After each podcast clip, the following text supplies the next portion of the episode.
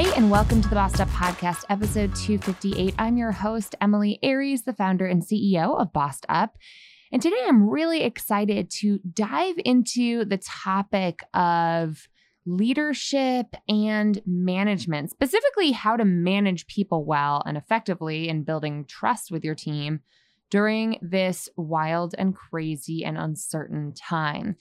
Today, I am sitting down with a good friend of mine, Lauren Piner, who is an incredible and accomplished entrepreneur here in the Denver metro area.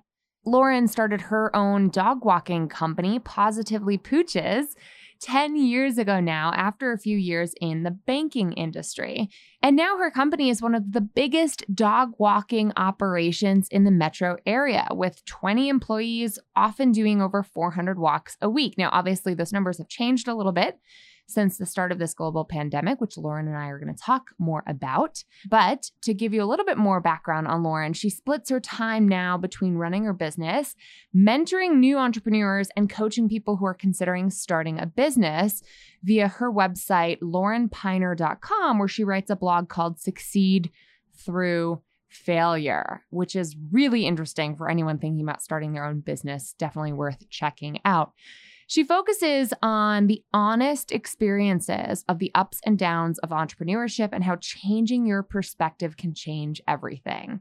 And today she's sitting down with me to talk through how things are going with her team during this pandemic and what leadership lessons she's learning right now. So, Lauren, thanks so much for being here on the Bossed Up podcast. Yeah, I'm so excited to be here.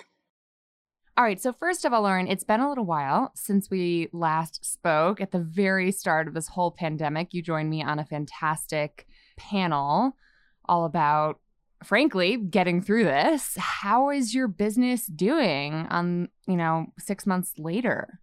Yeah. Um, so Pawsitively Pooches is doing okay. We're definitely still much reduced rates. We're probably around 40 to 50% of what we normally are, mm-hmm. which is tough. I mean, people don't want strangers in their house, which makes sense at this point, but that's kind of how we make our living. So that makes things challenging. Um, so we have worked hard to keep the clients we have. We've tried to pivot some of our advertising to reach healthcare workers because they really need mm. some support right now. And we're just starting to see some of the returns on that. So hopefully we'll start creeping back up.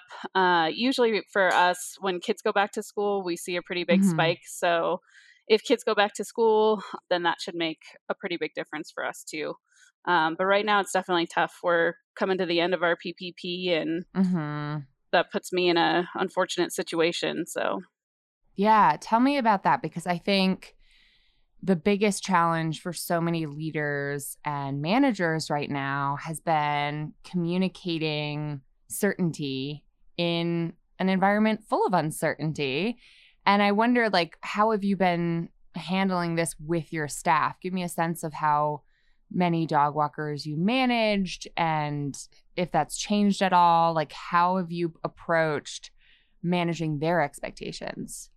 It's almost hard to not appear like a liar because you act on the information you have at the time and then the information changes and so you have to hmm. change what you said and that is definitely challenging because I worked really hard to build trust with my staff and to make sure that they knew that they were getting, you know, a transparent information from me when the right. information changes uh, sometimes that puts puts us all in a weird position but you know we try to do we were doing regular like zoom meetings in the beginning just uh-huh. because so much was changing so quickly i wanted to get all of the information i could to to them in every way like in the safest and most convenient way for all of us right. um, so i would run like a regional Zoom meeting for each group.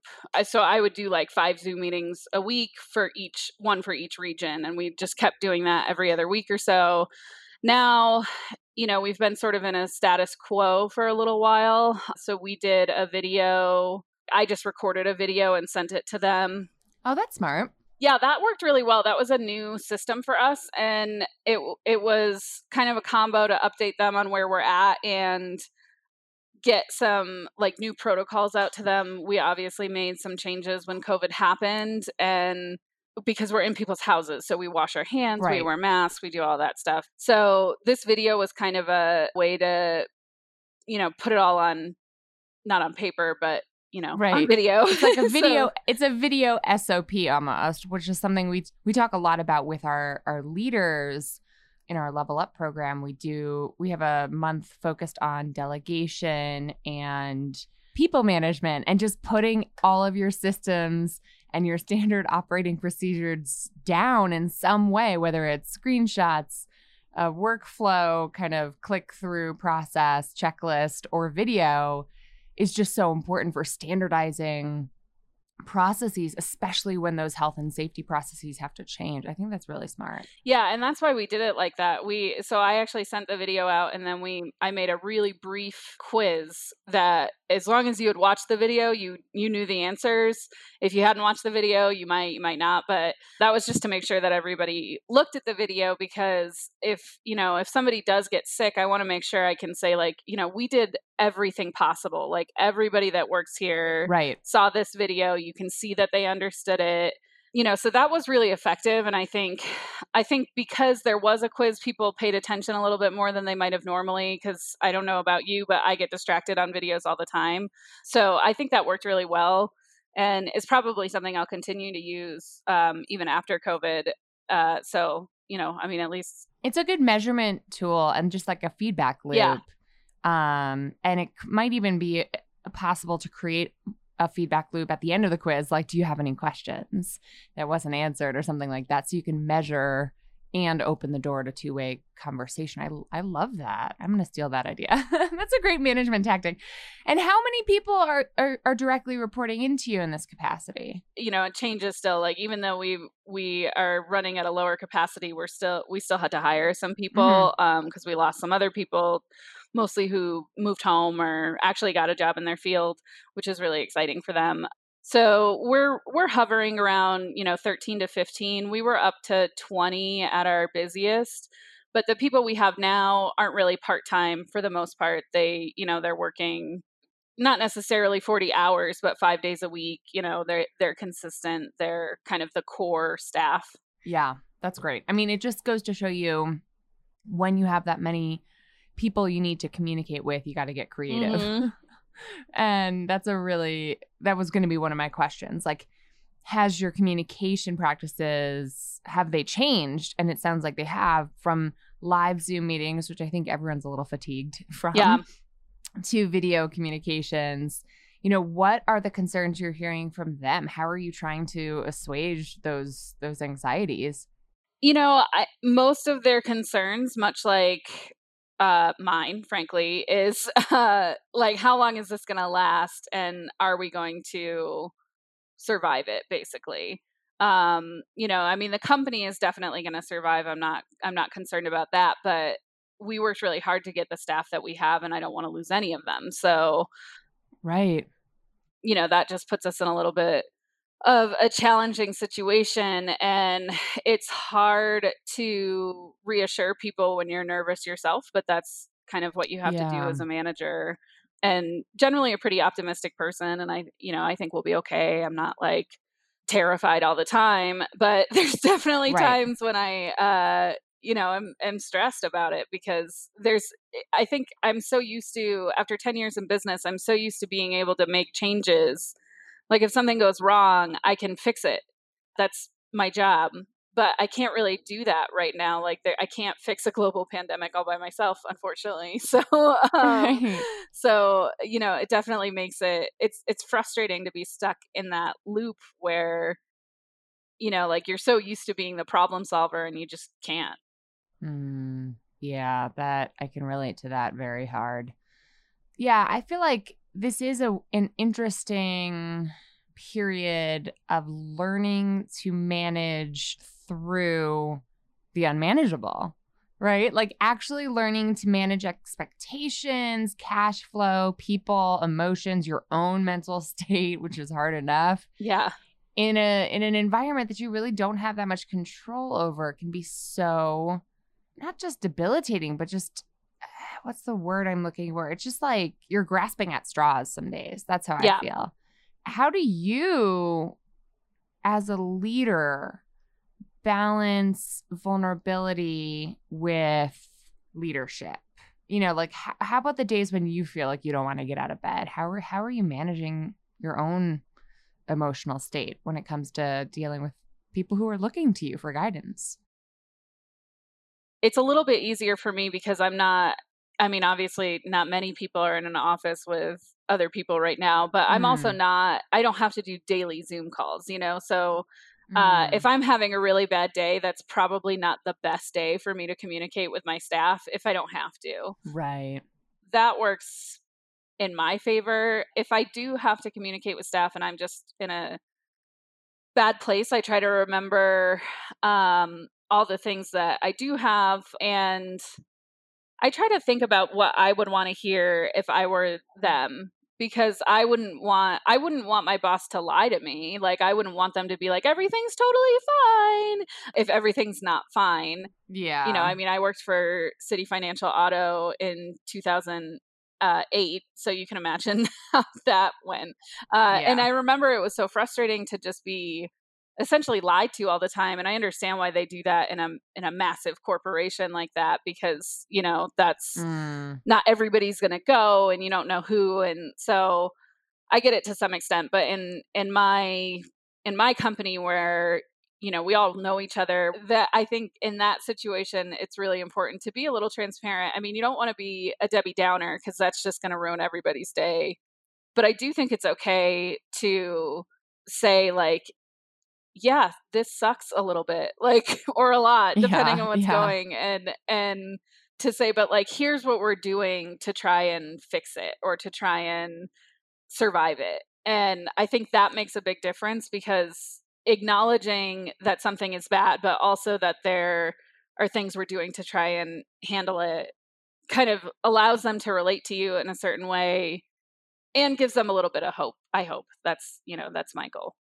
You hit the nail on the head when you were talking about trust because I think this is just as true in bigger companies, but it's harder to measure than it is in a smaller company. But the return on the investment of trust is so incredible. You know, like the the team you've built over the past 10 years, those relationships, that foundation, that that fact that they rely on you and believe in you and trust you me it results in like a commitment a work ethic a loyalty that is so hard to earn any other way. So for like for me as a manager of people and as a leader i feel like am i operating with integrity? Like that to me is my litmus test for myself. Because as long as i'm operating with integrity i can i can stand by my my statements and my actions and people get consistency from me.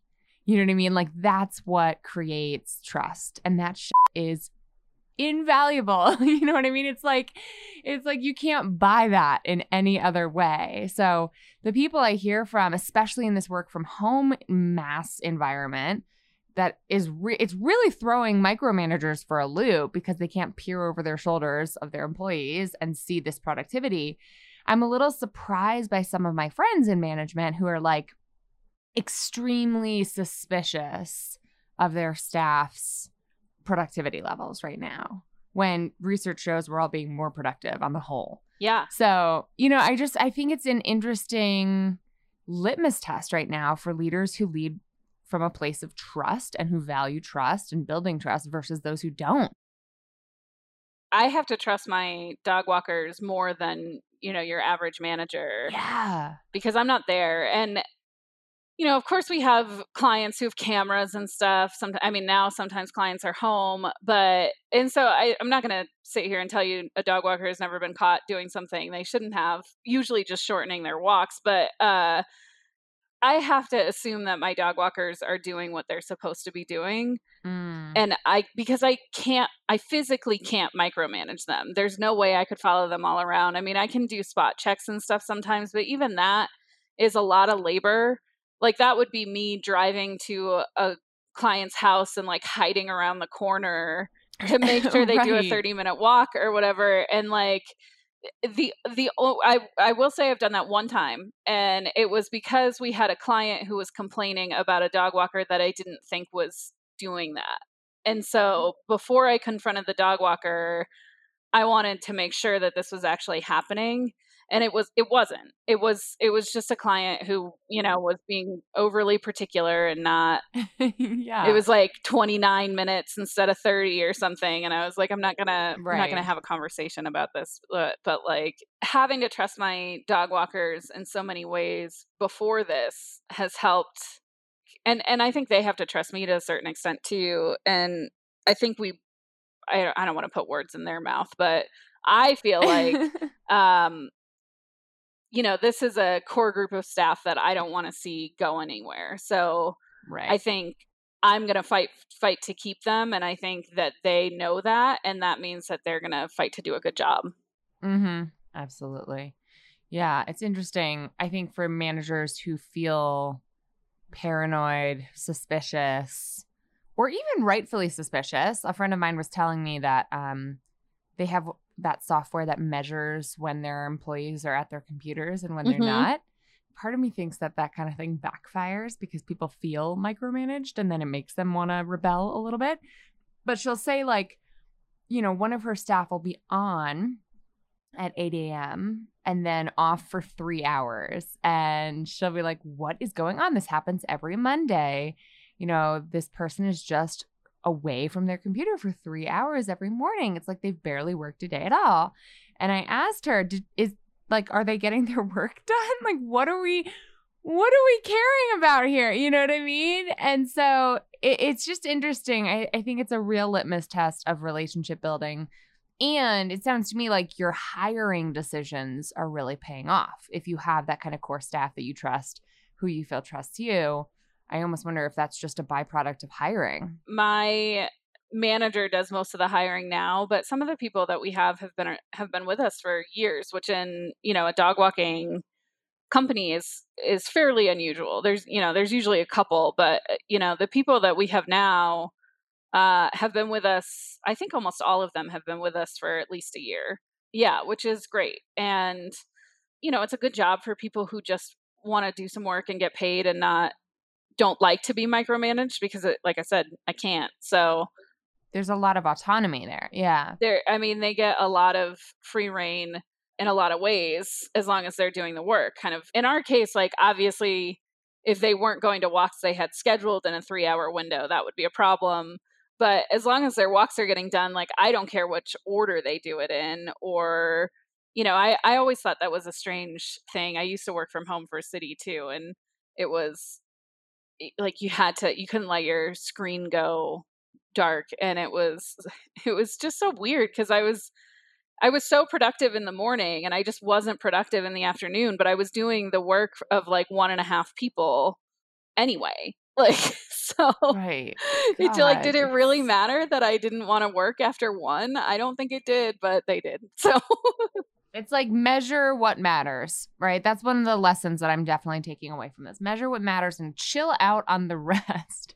like arbitrary rules do nothing but rob people of their autonomy and give managers a false sense of control. Yeah. And it's like, I, I hope that in this era in which virtual workplaces have been forced upon all of us, that as managers of people, we can acknowledge that you know, everyone wants to feel a sense of autonomy. So, managers who are grasping desperately at power through micromanaging metrics are going to that's all going to backfire on you ultimately, right? Well, yeah, and you should have something better for your managers to do than chase your employees in my opinion. I mean, I don't I I wouldn't want to pay someone just to babysit, you know? Like right. I I want them to be my primary manager does uh, hiring and stuff, but she's also like the first point person for any kind of problem that comes up. So dog walker gets to the house, the key's not there. They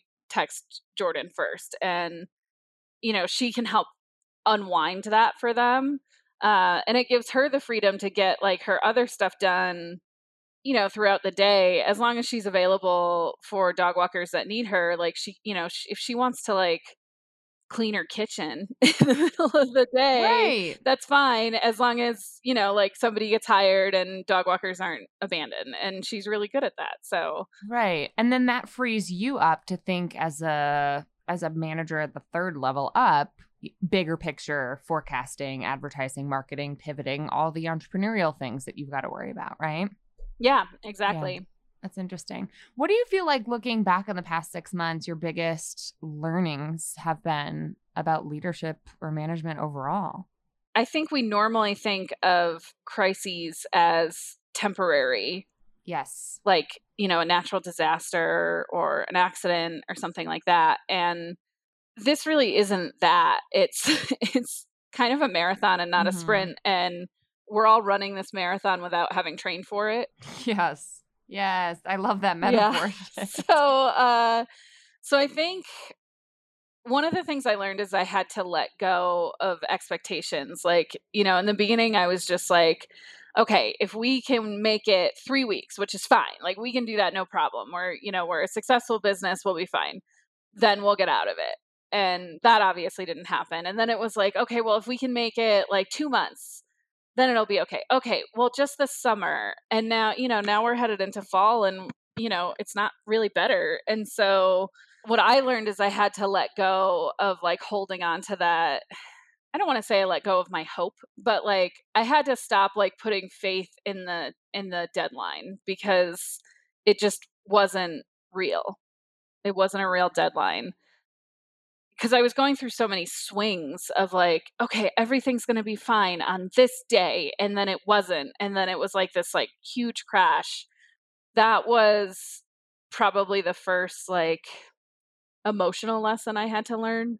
Hmm. I feel like you're reminding me of the Buddhist concept of detachment, of sort of flowing. You know, I always say bend, don't break whenever I say that to myself more than anything, which is like detaching from a specific outcome in order to be present in the process, which is almost annoying to even hear me say because I am such a goal oriented striver. And so are so many people listening to this podcast right now. But there's this whole narrative that, like, you know, fuck 2020, like the viral song on TikTok. And we're all thinking this is going to be better next year. And I'm selling planners for 2021 saying, let's get the hell out of here. And it also might not. Yeah. Right. Like this, could, we could be in this for another year, two years, five years. Like it could be just bad for a while. And we can all hope for the best. But detaching that, okay, I can be happy when, I can start living again when, I can relax when, uh, to a specific deadline, I agree is is a challenge, but an important one for our own mental marathon, to borrow your term that we're running. But keep wearing your masks. Nobody chill on that front yet. So what else came up for you? I've had to deal with with different crises in running my business, but they're usually um, somebody lost a key and we can't get in and the client is out of town. Uh, which is a crisis but it's also a crisis with easy steps. I had had a lot of training on how to kind of keep a level head and figure out the best path forward. In this it was a little bit more of a it was like that to the extreme because there was no like right. obvious path forward so i think the the first thing i did was try to educate myself i you know listened to the news i read the science articles and i read the political articles and um you know because that's where most of this comes from right like i need to know right. what we need to do to protect my staff and clients and i need to know what the government is going to do with the PPP so that I could keep my staff as long as possible. So, and then I had to make decisions and you can't in something like this you can't you can take a day maybe, but you can't take weeks to like go through all the options available to you. And in my writing I talk a lot about um, having like barometers in your life and so those are like friends that um, or colleagues that you know maybe they have more experience than you maybe they have a different perspective but all all smart people who will listen to you and will tell you if you're making a bad choice. uh, and so, you know, I mean, I, I talked to some of my barometers after I had all the information. The trick with them is that you have to make sure you're not only asking the ones who are going to give you the answer you want. You have to ask the ones who are going to be honest with you. You know, that that was helpful and then i had to make a decision and once i made the decision i had to make it and move forward. Ultimately i was lucky in that the decisions i made were pretty good but even if they weren't i still had to go forward and then make another decision later if it wasn't working. Right. Yeah so just kind of shortening the time frame around deliberation but still trying to make the best educated, informed decision you possibly can with what you have during the time frame you have to make that call. Right? Yeah, exactly. I mean, we all, uh, it's small businesses especially, but you know, even even management teams had to make decisions on how to change their operations really quickly. And so I think we've all made those decisions before, but we had, you know, days, weeks, months to make the choices. And in this case, if you took over a week, you took too much time and like you might not get that PPP or you might you know not be able to get the the small business loan or whatever or you might have kept people eh, at, like you might have decided not to get get any loans or anything but then you kept people that you can't pay now. Right right and yeah. so you know you had to make the decisions and make them quickly. Yeah that's real I feel for you. I feel your stress. I feel like it's really easy when you're not in a position of making those calls to be a critic, right? I think um, Brene Brown really popularized that great, I think it's Teddy Roosevelt quote about it's not the critic who counts, the person in the ring who's making the calls, who's getting back up, who's dusty, who's beaten, who's you know, brushing themselves off, getting up and trying again. And there's so much power and vulnerability in taking responsibility as a leader for decision making that will impact others.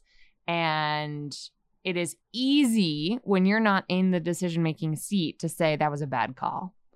And I think that's part of the thankless nature of leadership sometimes, which is you're the one who's got to be making the toughest calls that people aren't going to like for the sake of hopefully doing what's right or doing what's best for everybody in the long term.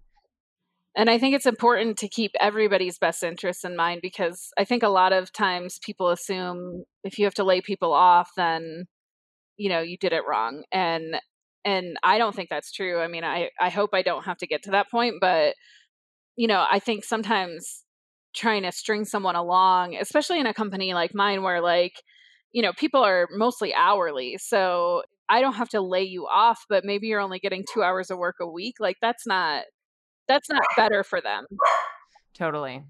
Yeah, that's a good point. I mean, that's what the social safety nets we have are meant to do anyway, right? That's why unemployment is so important and why social programs are important in general. I think we're seeing that now more than ever. I could talk to you forever about this, but I do want to be respectful of your time and your little puppers in the background there. what are any final thoughts, lessons you're taking from this, or words that you want to leave our audience with? The best you can do is try to educate yourself into where you need to go and where you need to be. You know, take take some time if you have it to do some soul searching and you know, make sure that the choices you're making are serving you and the people that you manage. If everybody is telling you something is wrong, you know, think about it because you know maybe everybody is right. But um but if you know in your gut that the choice you're making is the right choice then you know make that choice because you're the one that has to live with it not them. Yeah absolutely. Where can our listeners read more of your writing and, and keep up with you yeah, uh, so I have a blog, laurenpiner.com slash STF. You can find it if you just go to laurenpiner.com. It's the blog.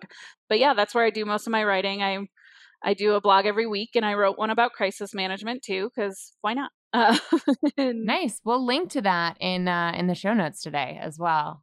So Thank you so much, Lauren, for sharing your experiences with us. I wish you all the best during this crazy marathon we're all running.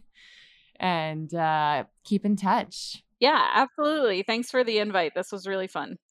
Head to bossedup.org slash episode 258 to get all of today's show notes and blog references and links to laurenpiner.com and all kinds of great things, um, as well as to get more details on Level Up, that leadership and management program I mentioned, which is reopening now for an October 1st start date. We are relaunching Level Up, which has been one of our most beloved new offerings for women managers and aspiring managers who want to level up their leadership skills through an intensive six month program with me and a variety of our talented Bossed Up Trainer team members who cover topics like people management and delegation, crafting and communicating your leadership vision, being a better boss with emotional intelligence and creating uh, psychological safety for your team. I mean, we cover so much and you meet such incredible women.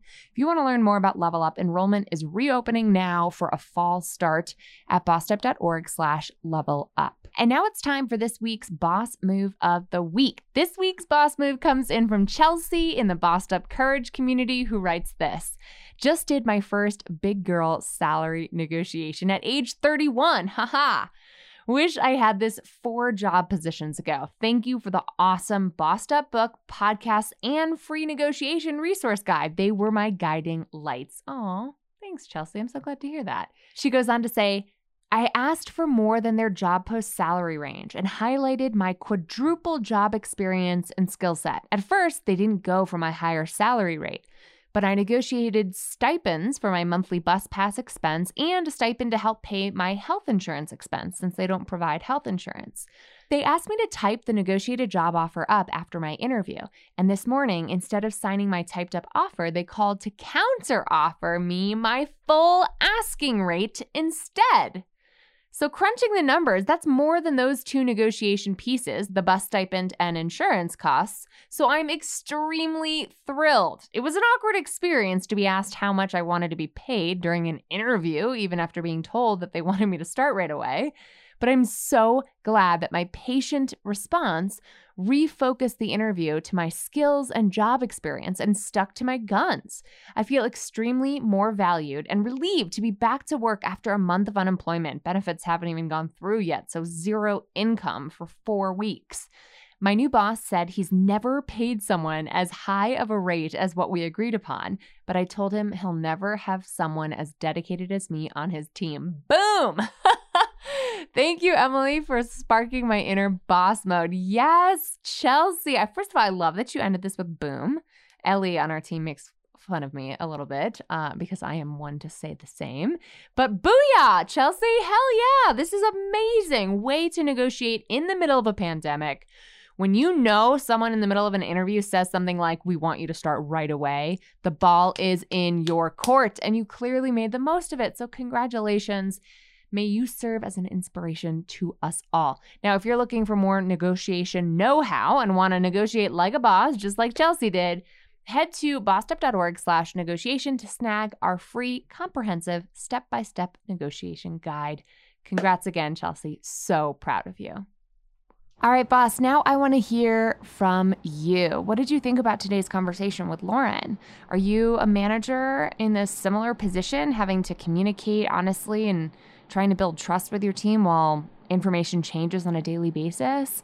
How are you sustaining yourself through the marathon that this crisis is turning out to be? Weigh in at the comments section at bossedup.org slash episode 258 or share your thoughts with me directly on social media at bossedup.org or at Emilie.